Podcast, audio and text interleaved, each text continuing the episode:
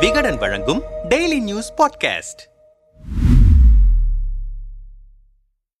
நாடாளுமன்ற தேர்தல் நெருங்கி வரும் இந்த சூழலில் அரசியல் கட்சிகள் பல கூட்டணி பேச்சுவார்த்தை தொகுதி பங்கீடு வேட்பாளர்கள் அறிவிப்பு என வேகம் எடுக்க தொடங்கியிருக்கின்றன. இந்த நிலையில் விஜயகாந்த் மறைந்த துக்கத்தில் இருக்கும் தேமுதிக நாடாளுமன்ற தேர்தலில் என்ன செய்யவிருக்கிறது என விசாரித்தோம். தேமுதிகவின் ஒட்டுமொத்த அதிகாரத்தை தன் கையில் வைத்திருக்கிறார் பிரேமலதா விஜயகாந்த். பொது செயலாளராக பதவியேற்று பிரேமலதா சந்திக்கும் முதல் தேர்தல் களம் இது. குறிப்பாக விஜயகாந்த் மறைந்து இறுதி சடங்குகள் முடிந்த கணமே விஜயகாந்தின் கனவை நினைவாக்குவோம் என்று சூளுரைத்த பிரேமலதாவின் அரசியல் நகர்வுகளை திமுக அதிமுக பாஜக ஆகிய கட்சிகள் உற்று நோக்கின. விஜயகாந்தின் இறுதி சடங்கின் சில நிகழ்வுகளில் திமுகவின் நடவடிக்கைகள் மீது வருத்தம் தெரிவித்து திமுகவுடன் கூட்டணி போக விரும்பவில்லை என்பதை பட்டவர்தனமாக வெளிப்படுத்திவிட்டார் பிரேமலதா. மறுபக்கம் திமுக தரப்பிலும் கூட்டணி கிட்டத்தட்ட இறுதி செய்யப்பட்டுவிட்டதால் இவர்களுக்கு அங்கும் வாய்ப்பில்லை. விஜயகாந்த் மறைவால் தேமுதிக மீது ஏற்பட்டிருந்த அனுதாப அலை அந்த கட்சிக்கு கை கொடுக்கும் என நம்பப்படுவதால் தேமுதிகவுக்காக கதவை திறந்தே வைத்திருக்கின்றன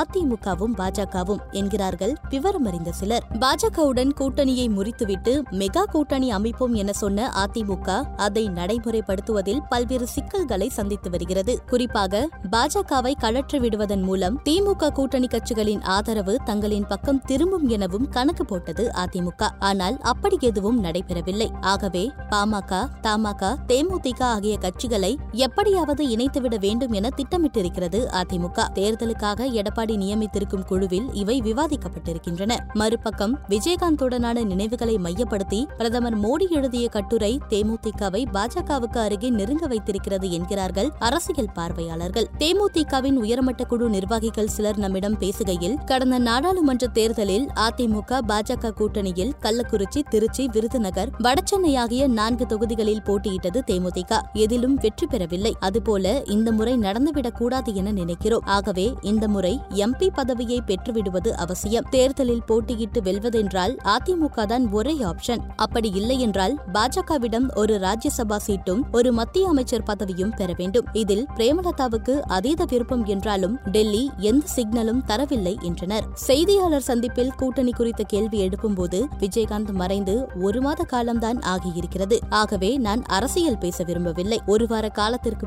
பிறகு நான் அது பற்றி பேசுவேன். உங்கள் கேள்விகளுக்கு பதிலளிப்பேன் என முடித்துக் கொண்டார் பிரேமலதா விஜயகாந்த்.